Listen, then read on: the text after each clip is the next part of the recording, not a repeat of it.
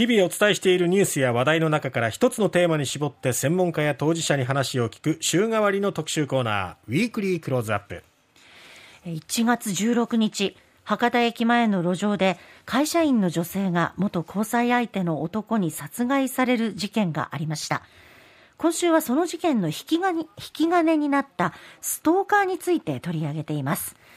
福岡県警によりますと、おととしの1年間に受理したストーカーに関する相談は1471件に上り、3年連続で全国最多となっています。1月16日に起きた事件では警察は被害女性のストーカー相談に答えていました。ストーカー規制法にのっとって元交際相手の男性に警告そして禁止命令を出す。さらには緊急通報装置を渡すなどしていたと報じられております。しかし、はい命を守れなかった最悪の結末となってしまいました。今朝はこの事件での警察サイドの対応は適切だったのかどうかそしてどうやったらこういった事件を防げるのか専門家に話を聞きながら考えたいと思います。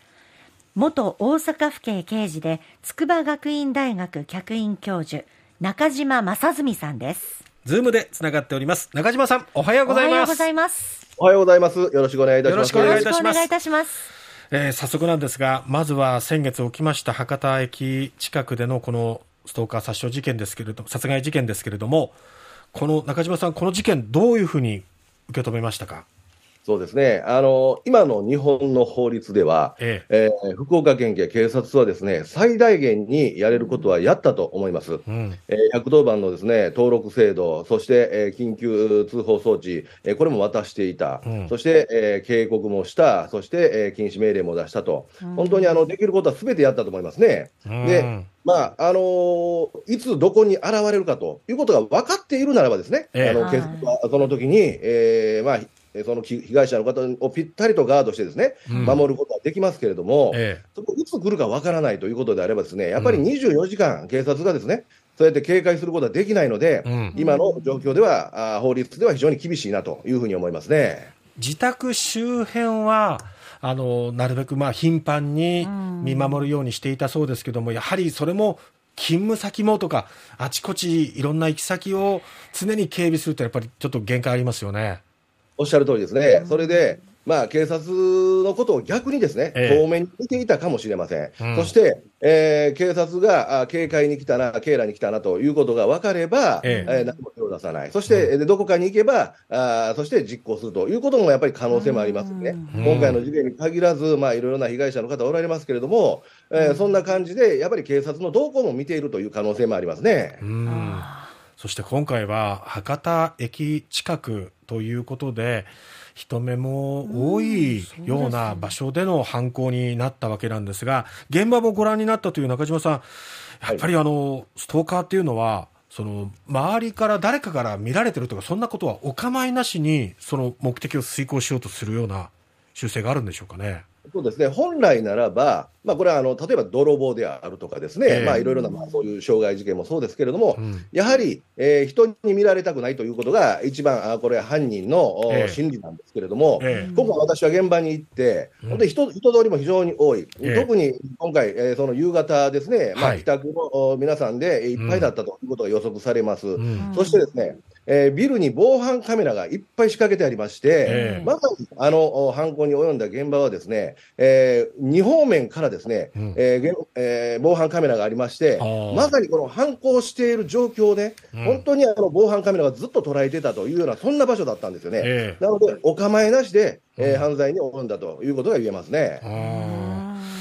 やっぱりまあ、先ほどもお話ありましたけど、やれることは警察としてはやったと、今の法律の中ではということでしたけれども、ただ、やっぱりことが起こってから守るじゃ、ちょっと時すでに遅しっていう、まあ、ね、そのなんていうんですかね、何かが起こらない、民事にね、うん、警察って介入できないじゃないですか、だからといって何かが起きて事件になってからじゃ、本当に遅いですから、ね、このようにね、命を落とすっていう最悪の事態になってからじゃ遅いと思うんですが、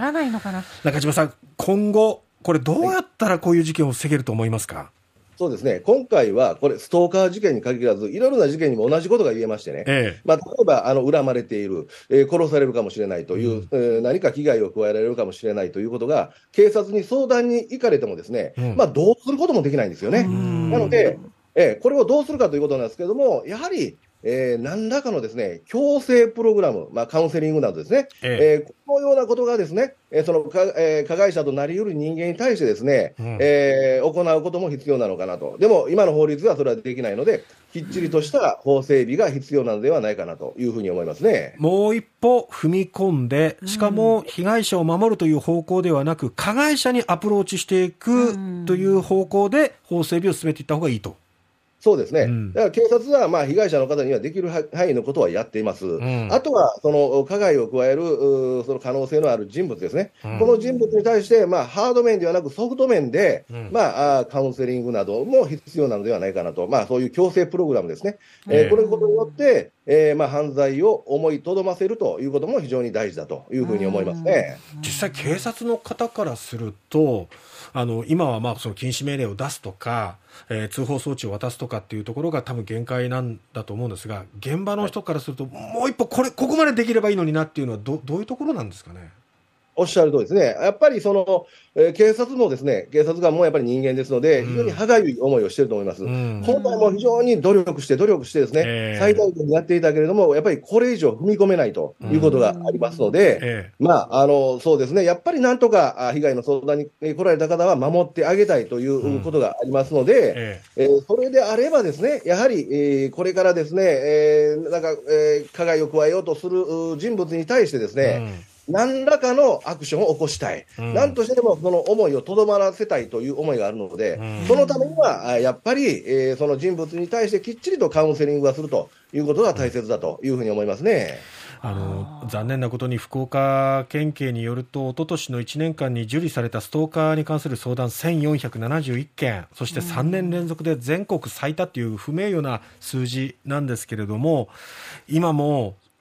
おそらくストーカー行為で悩まされている方っていうのはいると思うんですが、具体的にどういうアクションを、あの、被害を受けてる側ですね、は、どういうアクションを起こせばいいんでしょうか？そうですね。あの、今、あおっしゃった、その、福岡県え福岡県に届けてる数が非常に多いということで、えー、まあ、これは私は逆にですね、えー、あの警察に届けていただいていることは非常にいいことだと思うんです。あえー、まずはやはり、えー、警察に届けていただく、まあ、今回の事件では警察に届け出したけれども、うん、残念な結果になりましたけれども、やはりですね、えー、この警察に届けて、警察がアクションを起こすことによってですね、やっぱり、えー、9割5分、9割9分ぐらいのですね、えー、その容疑者が、あその犯行を思いとどまるということになってますので、うんうん、本当にその、えー、今回のようにですね、えー、強行に走るという人物、ほんの一握りなんですね。なので、やはり、えー、基本は警察に届け出していただきたいと、うん、ただですね、ええ。えー、まあ、こんなことで警察に届け出してもいいのだろうかと、えー、小さなことでいいんだろうかと、うん、いうことで悩まて、悩まれてる方に対してですね、ええ、ちょうど私はですね、まあ、去年からですね、まあ、はい、あの NPO 法人で、えー、いじめ、ストーカー、撲滅協会というものを今、設立しておりまして、はい、まさに設立準備中だったんですけれども、ええ、こんなさなかに、こんな事件が起きて非常に残念なんですけれども、ええ、まあ、私はこのえー、NPO 法人でですね、うん、まあ、あストーカーの被害に悩まれてる方、ね、うん、こんなことで、えー、警察に届け出もしてもいいんだろうかというような方に対してですね、うん、まずはあ話をきっちり聞いて、まあ、警察 OB などをたくさん配置してですね、